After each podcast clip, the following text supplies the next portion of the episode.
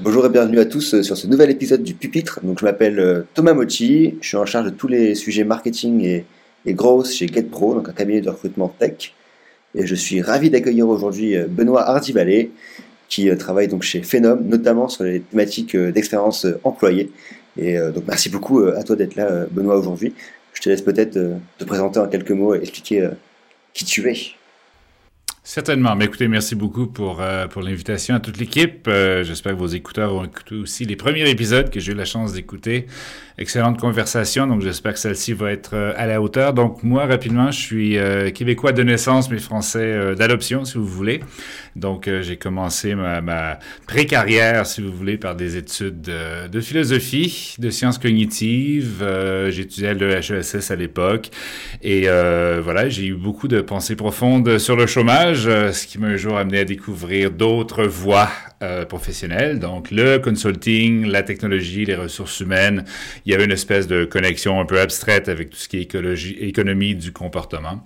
Et donc, j'ai travaillé chez Gallup, chez Kenexa, chez IBM et chez Phenom. Et donc, mon rôle a toujours été de, de consulter avec des dirigeants en RH pour les aider à soit transformer la fonction ressources humaines, la culture, le leadership ou bien le sujet d'aujourd'hui aussi, l'expérience employée. Ok, donc c'est un peu un, fil rouge finalement euh, de, de, ton parcours depuis le départ, cet aspect ressources humaines et du coup la brique euh, expérience employée, qui est une brique qui est finalement pas si, euh, pas si ancienne que ça.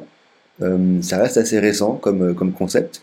Donc du coup, peut-être qu'on peut commencer par essayer de revenir sur le concept de l'expérience collaborateur ou l'expérience employée.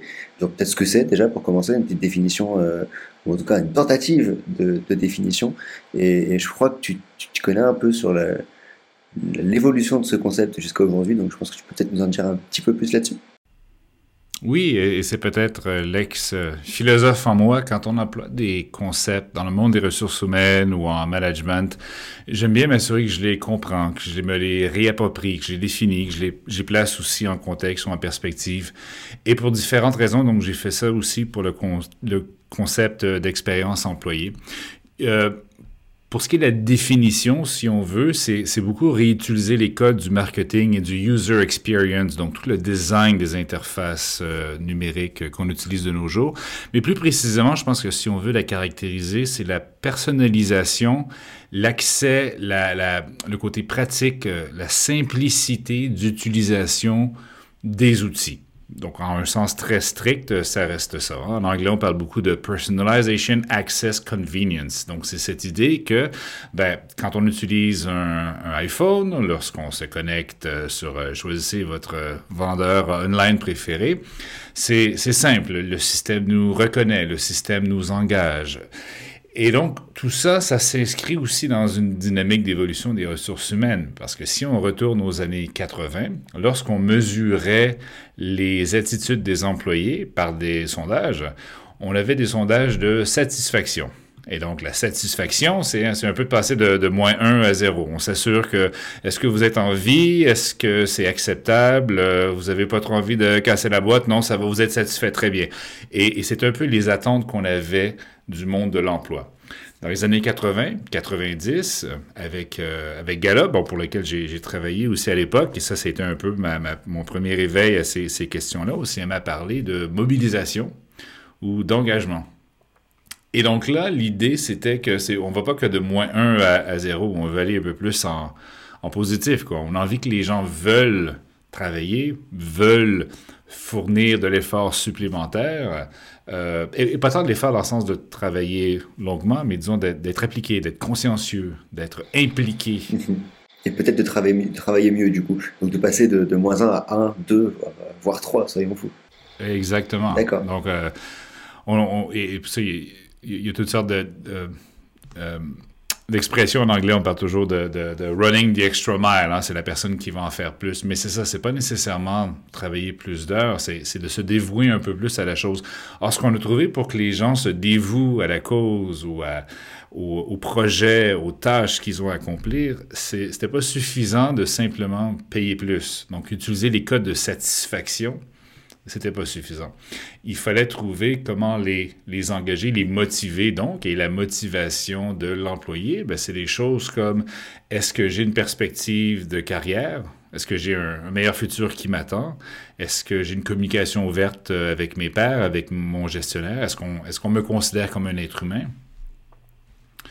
Donc, tu vois, tout ça, ça amenait un peu cette idée qu'il faut, faut prendre un peu l'ensemble de la personne, mais ça reste encore une logique un peu euh, unidirectionnelle où on s'attend à ce que l'employé donne quelque chose à l'organisation. Ok, mais c'était vraiment un sens unique.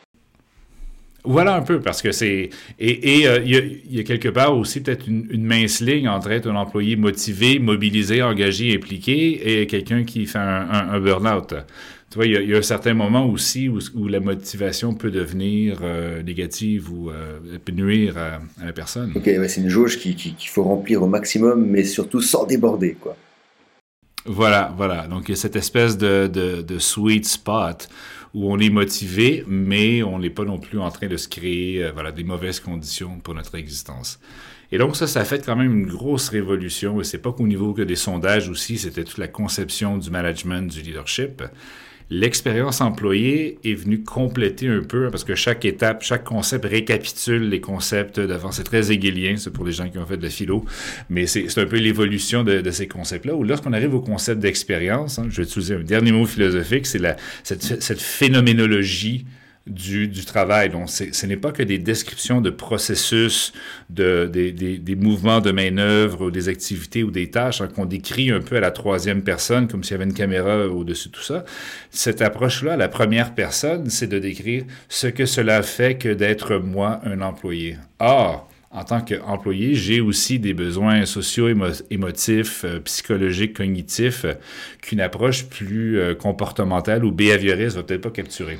Ok, donc l'idée c'est de passer d'une approche à sens unique à une approche où on passe plutôt à la, première personne, on, a plus d'empathie vis-à-vis des besoins, peut-être via la pyramide de, Maslow, des choses comme ça, mais vraiment les besoins concrets de l'employé. Et donc du coup, l'objectif c'est pour l'entreprise d'y répondre. Exactement. Et lorsqu'on regarde les années 90, 2000, où il y a eu cette explosion des startups, où il y avait tous ces euh, reportages dans les, médias sur euh, les, quartiers généraux de Google et de Facebook et cette espèce de nouvelle culture où on donnait envie aux gens d'avoir un endroit où c'était plaisant, où on s'occupait bien d'eux.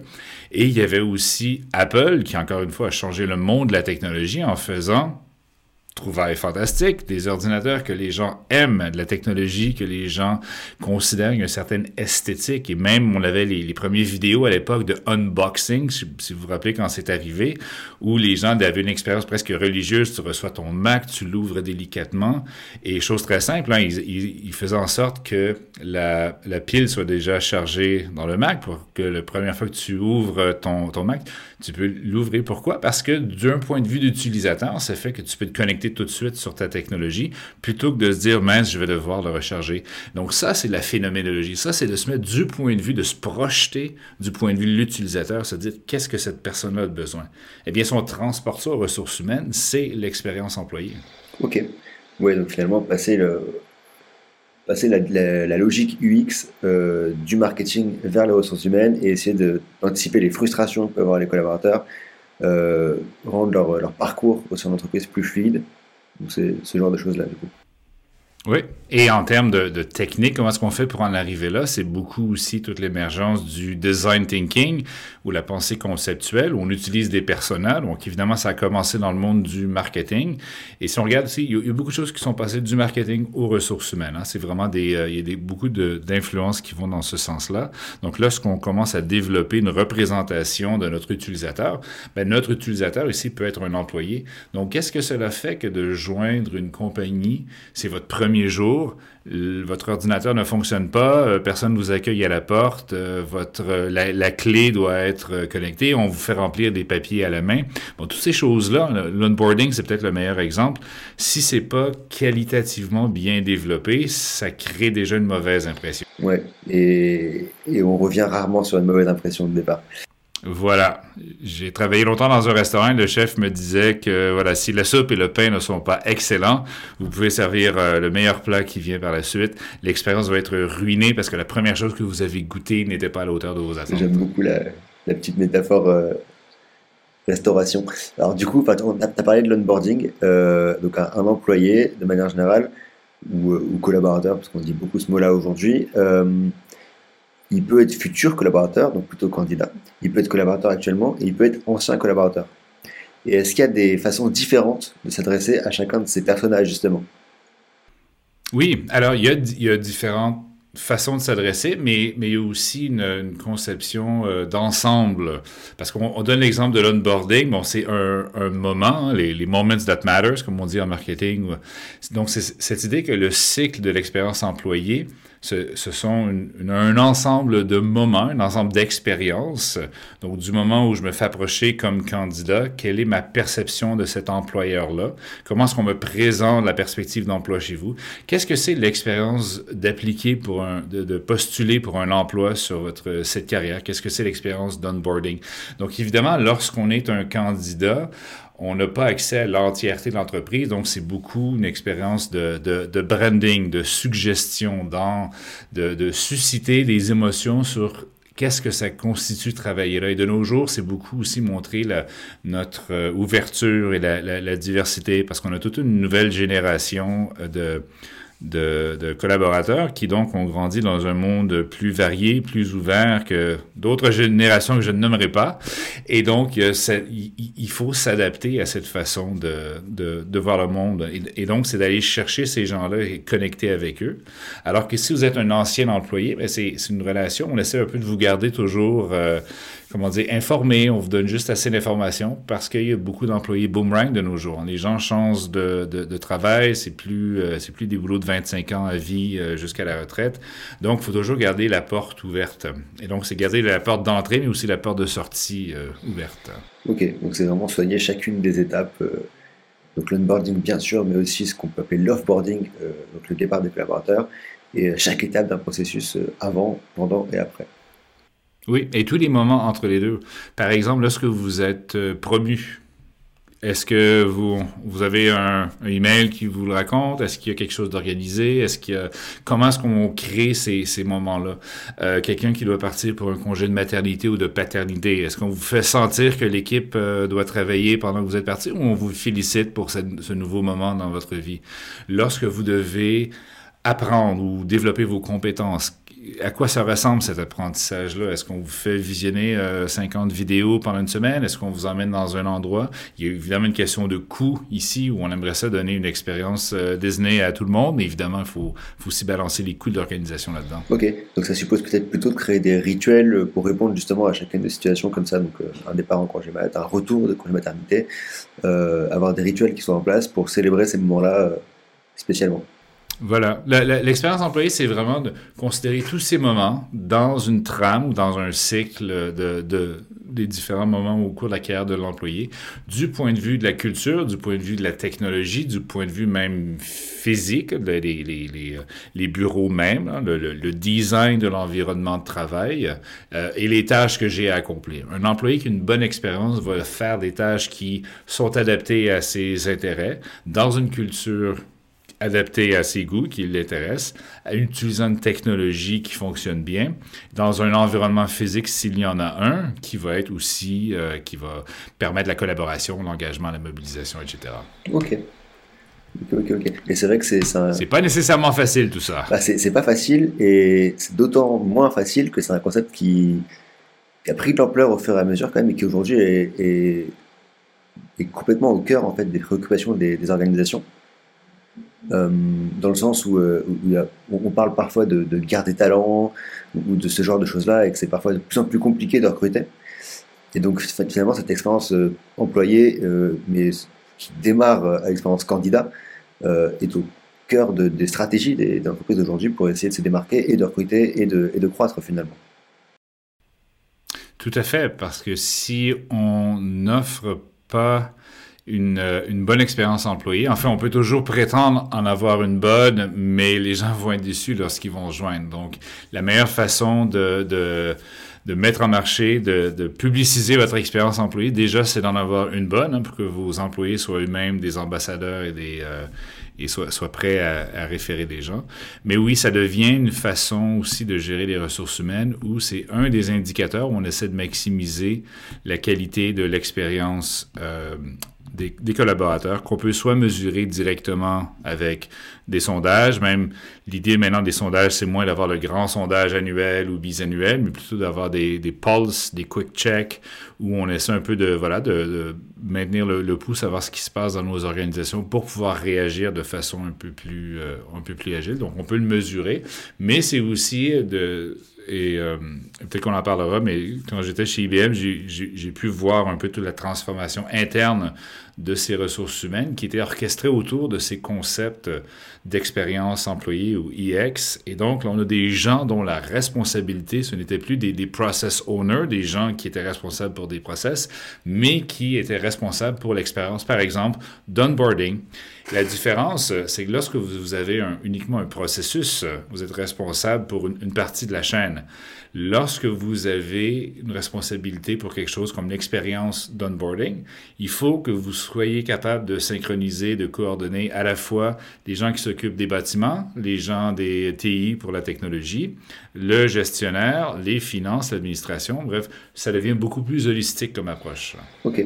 Alors, on va parler, je pense, de, l'expérience chez IBM de manière assez approfondie, peut-être prendre des exemples éventuellement. Mais euh, une, dernière question, du coup, parce qu'on a bien défini, je pense, le, contour de ce que c'est concrètement l'expérience euh, employée. Euh, tu as parlé un peu des indicateurs. Moi, je me demande comment, enfin, quels sont peut-être les, les deux, trois indicateurs clés qu'il faut suivre pour pouvoir mesurer d'éventuels progrès ou une dégradation du climat social sur ces, sur ces éléments-là. Alors là-dessus, il y a plusieurs indicateurs qui ont été créés. Bon, chaque euh, compagnie, je, pense à, Qualtrics par exemple, qui est certainement une bonne référence en ce domaine, mais bon, il y, en a plusieurs aussi euh, où on utilise des, recherches en psychologie organisationnelle et industrielle. Et donc, ça va être un ensemble de questions qu'on va sonder. Donc, est-ce que, est-ce que j'ai envie de travailler? Est-ce que euh, j'ai un sentiment d'accomplissement? Donc, il y a différentes versions de ces questions-là, mais c'est vraiment d'aller sonder l'état d'esprit de nos, euh, de, nos, euh, de nos collaborateurs. Mais sauf que ça, le problème, c'est que ça reste un sondage. On peut vouloir aussi, hein, c'est un, un, geste qui s'inscrit dans un, un, construit social. Lorsqu'on répond à un sondage, on est en train de voir aussi quelles attentes qu'on a de nous. Donc, l'autre façon aussi de mesurer, c'est de reprendre un point de vue peut-être un peu plus euh, objectif et, et behavioral et de, se dire, bon, déjà, est-ce qu'on perd beaucoup de gens? Est-ce qu'on réussit à les attirer? Qui est-on capable d'attirer? Qui se joint à nous et quitte euh, dans la première année. Ça, c'est toujours un bon indicateur qu'on vous a fait une belle promesse, mais on n'a peut-être pas livré la, marchandise. Mhm. Ok, c'est intéressant. Je, me demande, est-ce que tu as un avis particulièrement sur euh, toutes les, études justement qui, émergent? Je pense à, je pense à, Great Place to Work, à Choose My Company, enfin, ces labels finalement qui viennent un peu euh, certifier justement l'expérience collaborateur au sein d'une entreprise. Donc je me demandais ce que tu en pensais. Est-ce que c'était plus marketing? Est-ce qu'il y a un vrai sens derrière? Voilà, Est-ce que tu as un avis sur, cette question-là? Oui, ben j'avoue que j'ai été longtemps dans cette, dans cette industrie, donc je vois, je vois l'intérêt de faire des sondages qui sont des consultations de notre organisation et de développer des plans d'action sur la base de ces consultations. Donc, tout votre euh, un département au grand complet vous dit, je n'ai pas l'impression que je peux progresser ici, euh, c'est difficile euh, d'apprendre ou de se développer. Ça, c'est un message qui demande une réponse. Maintenant, si on veut se mettre un label pour mettre sur le site web, je dirais que c'est bien, mais il y en a tellement j'ai l'impression que tout le monde, euh, tout le monde a un trophée. Bon. Ceci dit, c'est probablement les meilleures compagnies ou les compagnies qui ont l'expérience employée à cœur qui vont faire ces démarches pour avoir le label. Donc c'est pas complètement, euh, c'est pas perdu, c'est pas une mauvaise chose en soi. Je préfère des plans d'action qui utilisent ces euh, sondages-là comme input plutôt qu'une forme de reconnaissance publique. OK. Bon, du coup, tu as passé pas mal de temps euh, chez IBM sur ces questions-là. Euh, c'est assez intéressant, je pense que tu as travaillé aussi à la transformation du, modèle RH euh, chez IBM. Alors, du coup, comment ça se passait concrètement? Et peut-être si tu as des exemples pour illustrer. Oui. Tout à fait. Alors, pour la petite histoire, c'est que je me suis joint à Kenexa en 2012. C'était à l'époque où euh, toutes les grandes boîtes en rachetaient des petites parce qu'on sentait que les ressources humaines, ça devenait la nouvelle frontière. Donc, Success Factors se fait acheter par SAP, Taleo par Oracle, Kenexa par IBM. Et donc, après six mois chez Kenexa, mon monde change de nouveau. Tadam! Voilà, maintenant, vous travaillez pour IBM.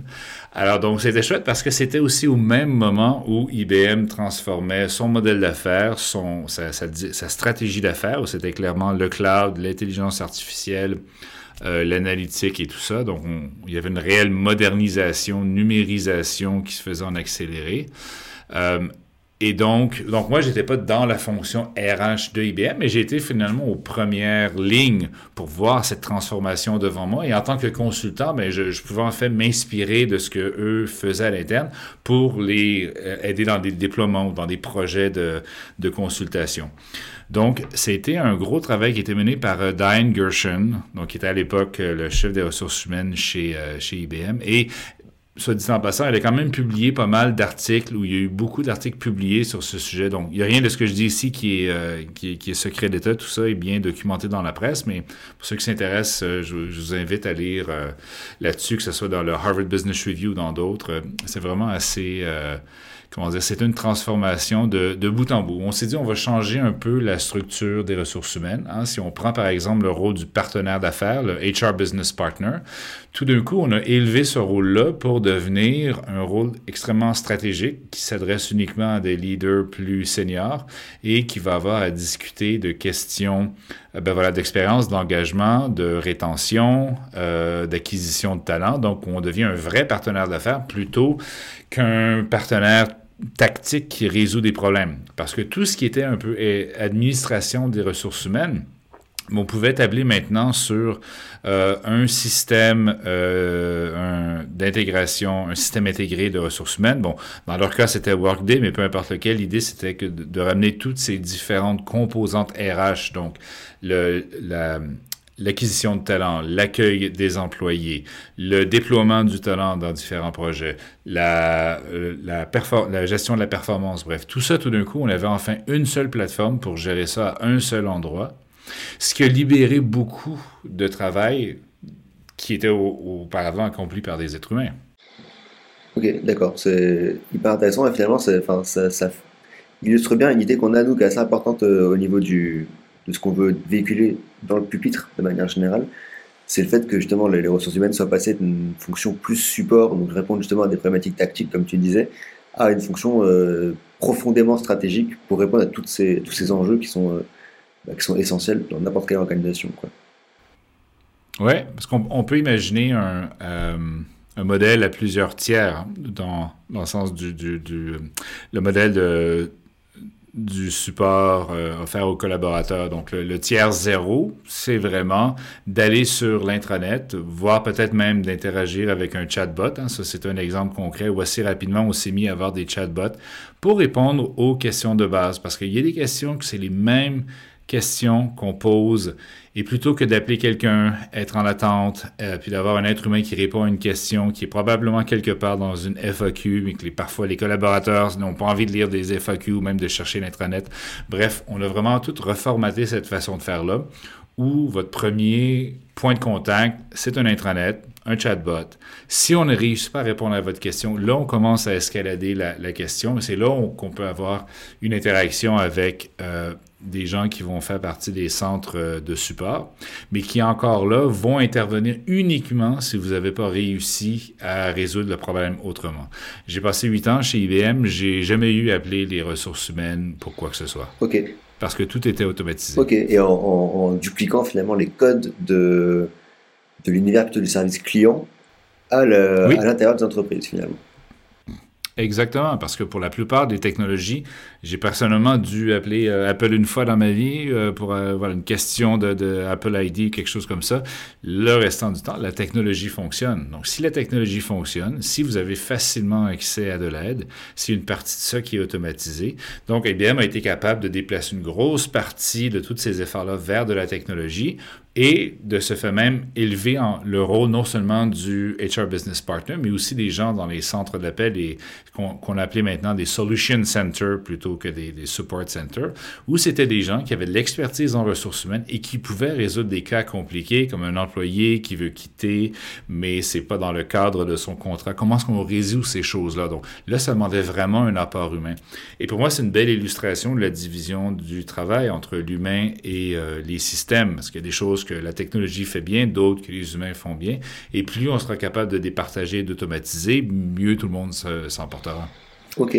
Alors comment on fait du coup pour automatiser ce genre de choses-là? Ah. Alors je pense qu'il y, a quand même quelques quelques lignes directrices. Hein. Il faut regarder des tâches qui avec lesquelles des tâches pour lesquelles on a beaucoup de données. On a de l'intelligence, on a des cas répétés. Donc, si on pense à par exemple, pour reprendre l'exemple euh, de, de l'aide aux employés, les employés ont souvent les mêmes questions. Donc, on a toute cette historique de données-là. On a toutes les données aussi pour répondre à leurs questions. Donc, déjà, c'est quelque chose où il y a une interaction répétée, il y a beaucoup de données. Et si la décision n'est pas trop complexe, on peut commencer par automatiser ces points-là. Donc, répondre aux simples questions. Parce que finalement, le chatbot d'employé, c'est un peu comme une FAQ qui a été automatisée. Le niveau d'après, c'est le chatbot qui fait qui va pas seulement répondre aux questions, mais qui peut aussi faire une transaction. Encore une fois, c'est une transaction qui est répétée souvent, qui est assez commune chez les collaborateurs. Par exemple, j'ai, je viens de déménager, j'ai une nouvelle adresse, je dois entrer l'adresse dans le, système d'information RH. Comment puis-je faire? Bon, on s'imagine que les gens devraient savoir comment. Bref, c'est une question qui revient assez souvent. Maintenant, les chatbots sont capables de dire donnez-moi votre adresse, je vais dans le système, je vous mets ça à jour et je vous envoie une confirmation. Et donc, tout ça, c'est de reprendre des tâches qui sont répétitives, qui sont peu intéressantes et développer de, d'aider le système à apprendre à répéter la tâche par elle-même. Et après, il y a un gain de temps assez, assez considérable côté employé comme côté, euh, côté RH, justement, sur ces, ces, petites tâches qui sont répétées euh, dans une grosse entreprise euh, des dizaines, des centaines de fois par an. Donc, ouais, on imagine bien le gain que ça peut, ça peut représenter. Oui. Et pour faire ça aussi, ben, il faut, faut pouvoir investir dans de la technologie cloud, hein, qui souvent euh, a déjà résolu ces, ces problèmes-là, que ce soit des, des, des questions de, de procurement, euh, des applications pour booker des voyages, hein, à l'époque où les gens voyageaient. Euh, bref, il y a toutes ces tâches qui sont répétées là, qui sont pas nécessairement automatisées avec de l'intelligence artificielle, mais au moins automatisées avec des technologies qui ont déjà été conçues. Parce que pendant longtemps, les compagnies essayaient de recréer eux-mêmes leur propre système et il a fallu qu'ils se rendent à l'évidence que pour beaucoup de tâches, mieux vaut faire appel à des spécialistes qui ont développé des systèmes qui sont très précisément désignés pour ça. Et donc, le défi, c'est d'assembler cette technologie-là sans pour autant recréer un, mélange euh, indigeste. Intéressant. Donc, on, voit bien comment, comment cet aspect automatisation, ça peut aider fortement euh, justement à répondre à ces attentes des employés euh, sur des, questions donc, techniques comme ça.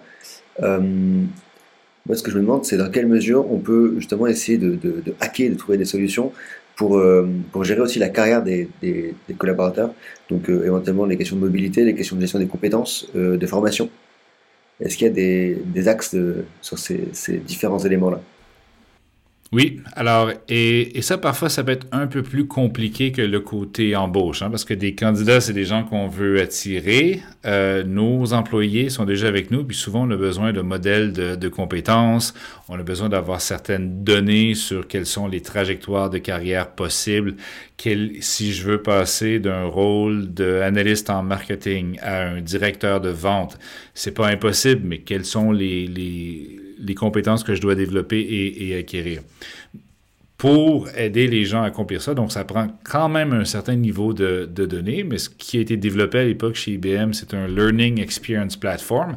Donc cette idée que c'est pas seulement un, LMS euh, qui est la, plateforme traditionnelle qui gère un peu votre, euh, votre consommation de l'apprentissage, mais c'était de développer, encore une fois, une technologie qui commence avec l'expérience en premier. Qu'est-ce que nos collaborateurs en tant qu'apprenants, qu'est-ce qu'ils veulent, qu'ont-ils besoin, Ben, encore une fois, c'est une technologie simple qui va être personnalisée. Et donc, ils ont développé cette technologie qui, en fonction de la langue que vous parlez, de l'endroit où vous habitez, des compétences que vous avez, de votre trajectoire de carrière désirée ou potentielle, le système vous propose du contenu à consommer en termes de, vidéos, mais aussi de formation, de webinaires, etc. Donc, c'est de reprendre un peu les codes de Netflix, mais pour l'apprentissage. Donc, un, un vrai Netflix de l'apprentissage. Ce qui permet aussi non seulement aux gens de développer leurs compétences, mais ça ouvre la porte aussi pour la mobilité du talent. C'est drôle parce que j'ai fait le pareil en même temps dans ma tête, effectivement, pendant que tu le disais, avec des algorithmes qui peuvent être celui de Netflix, celui de, YouTube, par exemple, euh, en fait, proposer à chaque fois le contenu dont la personne a besoin au moment où il en a besoin, finalement. Exactement. C'est que le contenu trouve la personne plutôt que de l'autre côté. Hein. J'avais vu des stats, 75% de ce qui est regardé sur Netflix vient de, des recommandations. Mais, et c'est intéressant parce que du coup, on rejoint tout à fait ce que tu as dit tout à l'heure. Euh, on est tout à fait dans les codes de, de, de, l'UX, de, de l'expérience euh, utilisateur, où euh, on, va réduire la, douleur finalement pour, de, l'utilisateur qui n'a pas besoin d'aller chercher lui-même la réponse et qu'on lui apporte sur un plateau. Exactement, parce que c'est des problèmes qui ont été résolus des milliers de fois, que ce soit chercher avec euh, Google, avoir des recommandations sur Netflix ou Spotify, ou faire des achats sur, euh, sur Amazon. Hein. On a tous créé cette façon d'utiliser la technologie, que la simplicité d'une app et d'un iPhone. Et donc, ça devient aussi une attente des euh, des collaborateurs et des candidats. On a envie, on s'attend à ce que la technologie fonctionne comme ça. Et lorsque c'est pas le cas, ça peut être une déception. moi, je me demande, donc là, on est dans un, monde qui s'est quand même pas mal euh, transformé depuis, depuis un an euh, et demi, deux ans maintenant, notamment à cause d'une certaine pandémie qui touche le, la Terre entière. et donc, du coup, les, les, règles finalement du jeu, d'un point de vue du marché du travail, ont un peu évolué, un peu changé. Euh, finalement, ce qui était normal auparavant ne l'est plus forcément aujourd'hui, euh, et vice-versa, il y a des choses qui sont devenues normales qui ne l'étaient pas euh, il y a deux ans. donc moi, ce qui m'intéresse, c'est de voir David ce qui donc est devenu normal aujourd'hui au niveau RH. Est-ce que l'expérience employée a un impact différent aujourd'hui?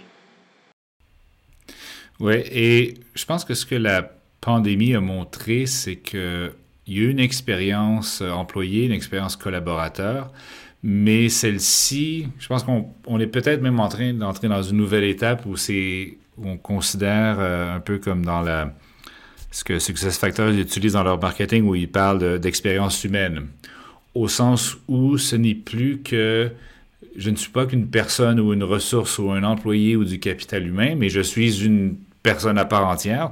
Donc, oui, je passe une bonne partie de ma vie à travailler, mais tout ça s'inscrit aussi dans un contexte. Donc, vous pouvez me donner une très bonne expérience au travail, mais cette expérience-là s'inscrit elle-même dans une plus grande expérience qui est celle d'habiter un certain endroit, de devoir, pas toujours par choix, euh, comme on l'a vu dans les, ces dernières années, mais d'avoir parfois même l'obligation de travailler à distance.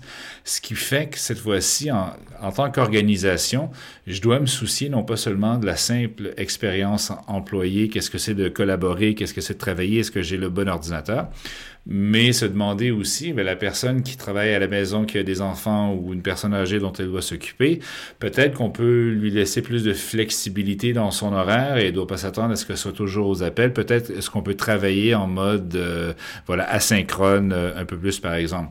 Donc je pense que ça a forcé une réflexion sur qu'est-ce que c'est que d'être de faire partie d'une organisation et de faire partie d'une organisation si on n'a pas un bureau euh, physique parce qu'il y avait déjà des compagnies qui étaient 100% distribuées. Hein. Si vous regardez des, des, Doist ou bien Buffer, c'est des compagnies qui n'ont pas de quartiers généraux. Ils vont quand même faire des rencontres avec une certaine cyclicité à chaque année, mais 70% du travail qu'ils fait est entièrement asynchrone, certains meetings et d'autres meetings en personne. Et donc tout ça, ça a forcé une réflexion aussi sur quelle est l'expérience employé qu'on veut créer. Parce que si on ne fait que recréer à la maison l'expérience employée qu'on avait dans un bureau, on rate un peu peut-être une opportunité de repenser euh, le, cette expérience-là. Il y a une vie au travail, une vie en dehors du travail. La frontière est devenue très mince euh, euh, ces dernières années parce qu'évidemment, on a tous à gérer notre quotidien alors que lorsqu'on est dans un bureau, on est peut-être un peu plus isolé de ça. Donc, ça force aussi une nouvelle économie de la confiance où je dois, même si personne me voit ou m'entend, je dois quand même être un, un bon collaborateur qui contribue, qui est à l'heure, attend dans mes euh, échéanciers. Mais en tant que gestionnaire, je dois aussi pas toujours demander ou exiger qu'on réponde de façon immédiate à la moindre notification. Donc, c'est euh, cette nouvelle façon de repenser un peu le travail et je pense que le, concept de travail asynchrone va être extrêmement important dans cette euh, prochaine étape. OK, d'autant qu'en plus, c'est un peu devenu... il y a l'expérience employée en tant que telle, et c'est aussi devenu un critère pour pas mal de candidats, un critère d'attraction. Euh, de rétention aussi, parce qu'il y a eu des conflits, enfin, ça peut occasionner des conflits justement, cette, euh, cette situation de devoir travailler à distance, euh, ou parfois justement de ne pas pouvoir, de, vouloir travailler à distance, mais de devoir revenir de manière obligatoire en, présentiel. Donc il y a eu des, des, conflits qu'on puisse créer à cause de cette situation-là. Et on voit justement pas mal, d'entreprises qui aujourd'hui passent en 100% distribué et en font un argument marketing, hein, concrètement un, facteur d'attraction assez, assez fort. Donc c'est, en fait, c'est vraiment devenu un, une nouvelle donne dans laquelle l'expérience collaborateur est, est, assez, assez essentielle. Quoi. Et je pense que il va y avoir peut-être deux ou trois clés là-dedans pour, euh, pour bien réussir à, organiser tout ça. Je pense que numéro un, ça va être de développer les nouvelles façons de travailler en mode euh, agile, au sens où on n'aura pas toujours les réponses du premier coup. Il va falloir essayer c'est quoi les nouvelles combinaisons? Bon, je vois beaucoup de compagnies qui essaient de faire trois jours, deux jours. Euh, d'autres, c'est du distribué. D'autres, c'est à votre, euh, à votre guise. Euh, donc, il va falloir essayer ces modèles-là, voir ce qui marche, parce que ça peut changer d'une compagnie, d'une industrie, d'une culture à l'autre. Donc, il n'y aura pas de solution globale pour tout le monde. Donc, capturer aussi le, le feedback des employés va être important. Et l'autre dimension qui va être importante, ça va être que si on veut que les gens aillent dans un bureau, il faut leur donner une bonne raison. Euh, moi, j'étais habitué au travail à distance parce que ça, fait des années où euh, je sais entre je travaille à la maison, je travaille dans un bureau, je travaille dans un autre bureau, je travaille chez le client, je travaille à l'aéroport, dans un taxi. voilà, donc on s'habitue un peu à travailler n'importe où et n'importe quand c'est une nouvelle façon de faire. Hein. Je compte plus le nombre de fois où j'ai fait des slides PowerPoint euh, en arrière d'un taxi, euh, sur un laptop, avec le, hotspot. Euh, bon, parce que c'est la vie. Parfois, ça, arrive comme ça. Donc ça ça, ça, se gère plutôt bien, mais pour trouver une solution d'ensemble, il y a aussi une valeur à être ensemble, à échanger, à collaborer. Mais si on ne donne pas un environnement intéressant, donc encore une fois, pour en revenir à l'expérience employée, euh, si vos bureaux ressemblent à ceux qu'il y avait dans le film Office Space, des, fermes de cubicules des années 90, euh, non merci, c'est pas exactement un, point de vente. Mais si j'ai un endroit euh, sympa, avec des gens sympas, et qu'on a un espace pour collaborer, donc oui, moi, je sais que j'ai toujours considéré que les journées où j'allais au bureau, j'étais moins productif. Mais c'est correct parce qu'il y a un temps pour être productif, faire du deep work et s'absorber dans la tâche. Il y a un temps aussi pour être un peu moins productif, mais investir dans les relations. Donc, les journées où j'allais au bureau, je créais des relations, je partageais des moments avec des gens ou, voilà, je réglais des questions euh, de façon impromptue. OK. Alors, du coup, tu, tu, nous as parlé pas mal de ton expérience euh, chez IBM. Aujourd'hui, tu n'es plus chez, chez IBM, tu travailles euh, chez Phenom. Et donc, du coup, pourquoi faire? Concrètement, c'est quoi les spécificités de ce que tu fais aujourd'hui chez Phenom, notamment sur la partie évidemment expérience euh, employée? Oui, tout à fait. Et alors, comme, comme trait d'union peut-être entre les deux parties, alors c'est intéressant parce que j'ai voulu continuer donc, dans le, domaine des technologies RH et euh, tout en embrassant un mode de vie qui était assez euh, remote et, et, hybride. Et donc, je suis passé en 2020 donc du Canada à IBM, pour déménager en France et travailler chez, euh, chez Phenom. Donc tout ça, c'est bien goupillé, mais c'est un peu dans la même idée où euh, voilà, je veux pouvoir continuer à travailler tout en habitant un, un endroit où j'avais envie d'être là pour des raisons familiales et professionnelles et, mhm. personnelles à la fois.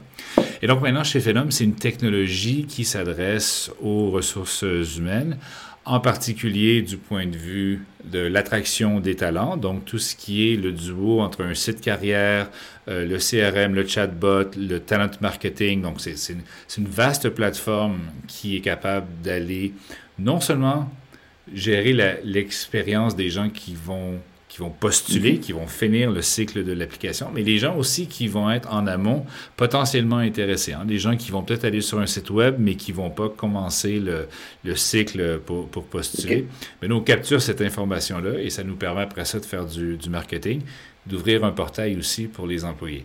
Et donc, mon rôle, moi, c'est de travailler avec nos, euh, nos, nos, clients pour développer un peu quelle est la bonne stratégie, comment positionner la technologie, s'assurer que ça répond réellement à un besoin d'affaires, travailler un business case et faire un peu la, mobilisation des, des, parties prenantes pour être sûr que le projet soit un succès. OK, et donc il y a un gros rôle de, de l'intelligence artificielle, si je ne me trompe pas, dans cette... Euh, oui, tout à fait. C'est du euh, machine learning. Donc, c'est des milliers d'algorithmes euh, qui travaillent en parallèle pour, on parlait de l'expérience à la, Netflix et tout. Si vous allez sur des sites euh, qui sont designés par, par Phenom, donc on a AXA, Accor, Criteo, par exemple.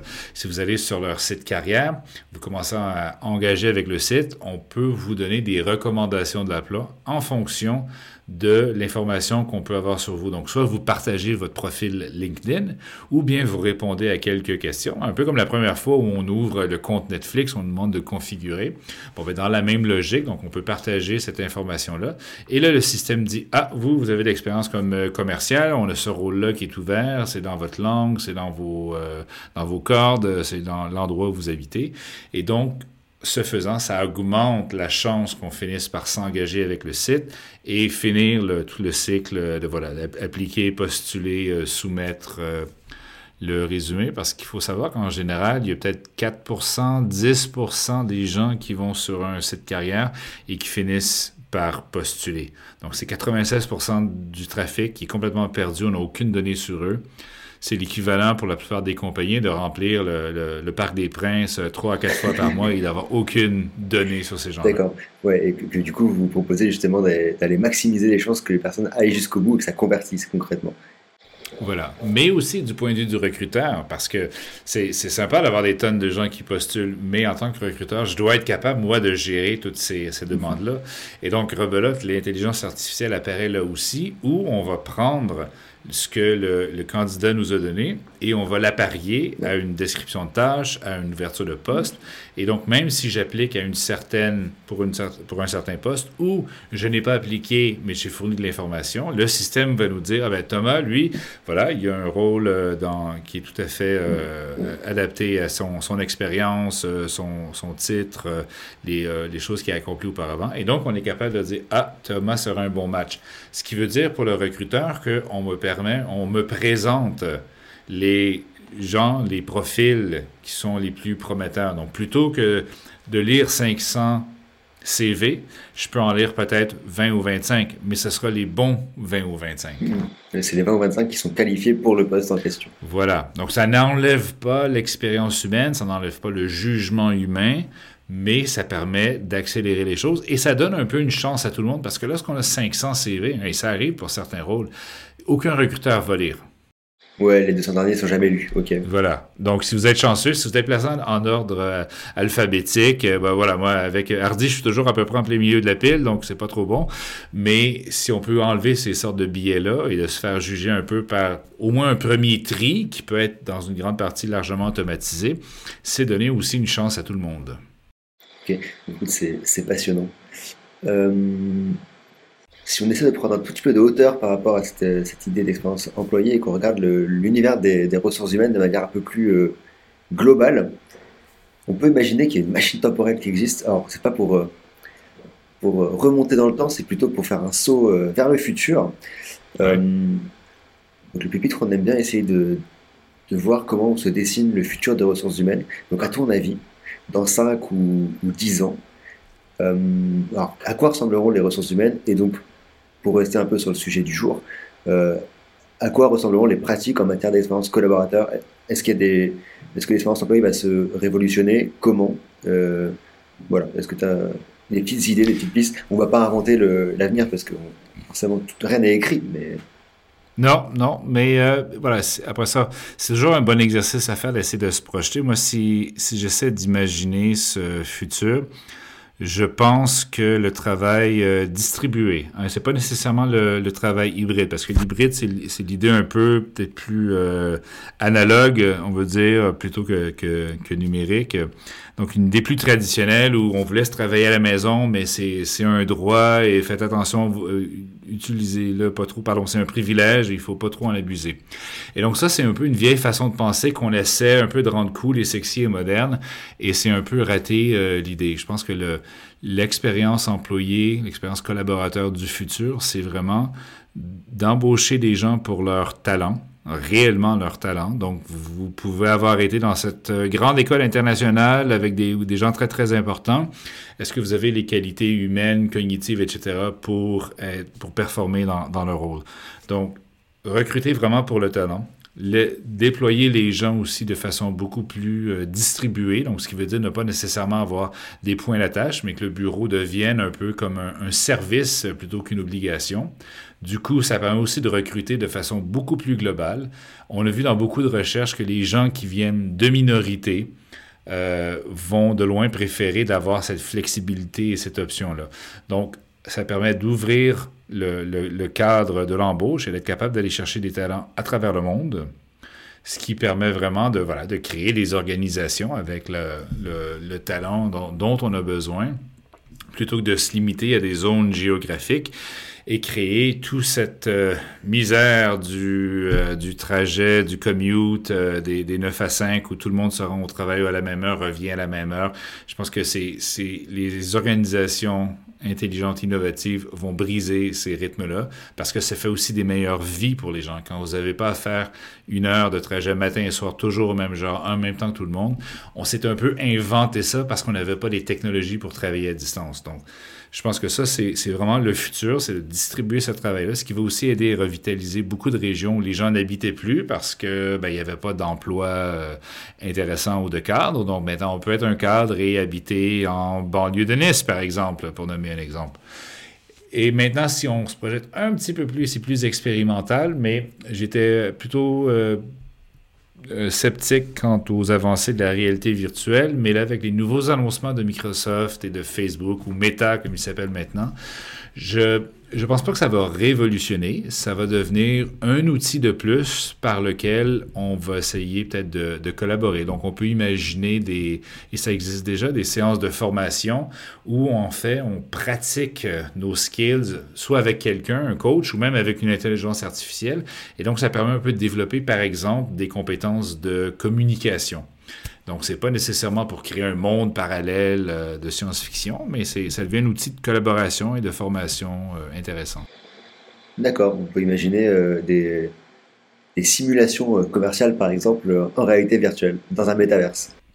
Oui, tout à fait. Et j'ai interagi avec des, euh, des compagnies, des, des, startups qui développent ça, ou, euh, même on peut le faire sur, sur Zoom, hein, c'est pas obligé d'être en réalité virtuelle, mais la logique est, est, déjà là, où un commercial peut pratiquer son pitch à une assemblée d'avatars, et si vous êtes un peu ennuyeux, le regard euh, commence à fuir, ou si vous ratez des éléments clés du pitch, voilà, vous perdez des points. Donc c'est un peu une gamification peut-être de l'apprentissage à travers la, la réalité virtuelle. Bah, je, suis, je, suis, impatient de voir ça pour le coup. Euh, très ça pourrait être sympa. Ah, ça, ça, peut être, ça peut être génial. Et, ah, et, du coup, de façon un peu plus générale, est-ce que tu vois des tendances de fond qui vont, à ton avis, se, se vérifier euh, sur l'univers des ressources humaines au sens large? Oui, alors je, je pense que les, les, dernières années ont montré qu'il y a de plus en plus d'intelligence artificielle qui va être injectée dans tout, tous ces moments-là. Hein, quand on parlait du cycle de l'expérience euh, employée, euh, chacun des moments, il y a de plus en plus d'opportunités d'automatiser ou de créer des expériences un peu plus personnalisées. Donc, euh, il y a une grosse pourcentage des organisations qui prévoient d'investir en intelligence artificielle de façon générale, mais aussi de façon spécifique pour les ressources humaines. Et donc, ça, ça va contribuer à automatiser encore plus de tâches RH, à élever le rôle des, euh, de ces gens-là qui vont devenir des, des, partenaires, des conseillers, des advisors, plutôt des gens qui exécutent des tâches, ce qui devrait simplifier encore plus euh, l'expérience. Donc, je ne pense pas qu'il y ait un saut quantique ici, mais certainement une accélération de l'application de l'intelligence artificielle au processus RH. Ok, bon, ben, écoute, on, verra bien si les, si les, années qui viennent nous donnent raison euh, ou pas. Du coup, pour, pour conclure, je pense que on a dit beaucoup de choses. Euh, donc la, dernière chose que je peux te demander, c'est, euh, alors je crois que tu as un podcast, mais euh, donc on peut peut-être te retrouver sur ton podcast. Et, et sinon, où est-ce qu'on peut te retrouver si, si les gens qui, qui nous écoutent aujourd'hui veulent te, te contacter? Oui, alors l'avantage quand on s'appelle Hardy Tradition Vallée, hein, c'est que deux personnes euh, en ligne qui s'appellent, euh, qui, ont ce nom-là, moi-même et mon frère. Donc si vous tombez sur mon frère, il va m'envoyer le courriel, pas de souci. Mais euh, donc si vous me googlez, je suis sur LinkedIn, ça me fait toujours plaisir d'échanger avec les gens. Et donc j'ai aussi ce, podcast Abrupt Future, qui était ma, qui est ma tentative de réflexion sur tous ces changements-là qui ont commencé avec la pandémie, donc ce, futur abrupt hein, qui nous a un peu explosé à la tronche. Et donc, euh, voilà, des entrevues avec des académiques, des euh, chercheurs, des, euh, des, consultants sur toutes ces thématiques de leadership, de culture, de culture et de travail en, mode hybride ou remote. Parfait. Bon, bah, les, les curieux sauront où aller. Merci beaucoup, Benoît. Et puis, du coup, on va se dire à très vite. À très bientôt.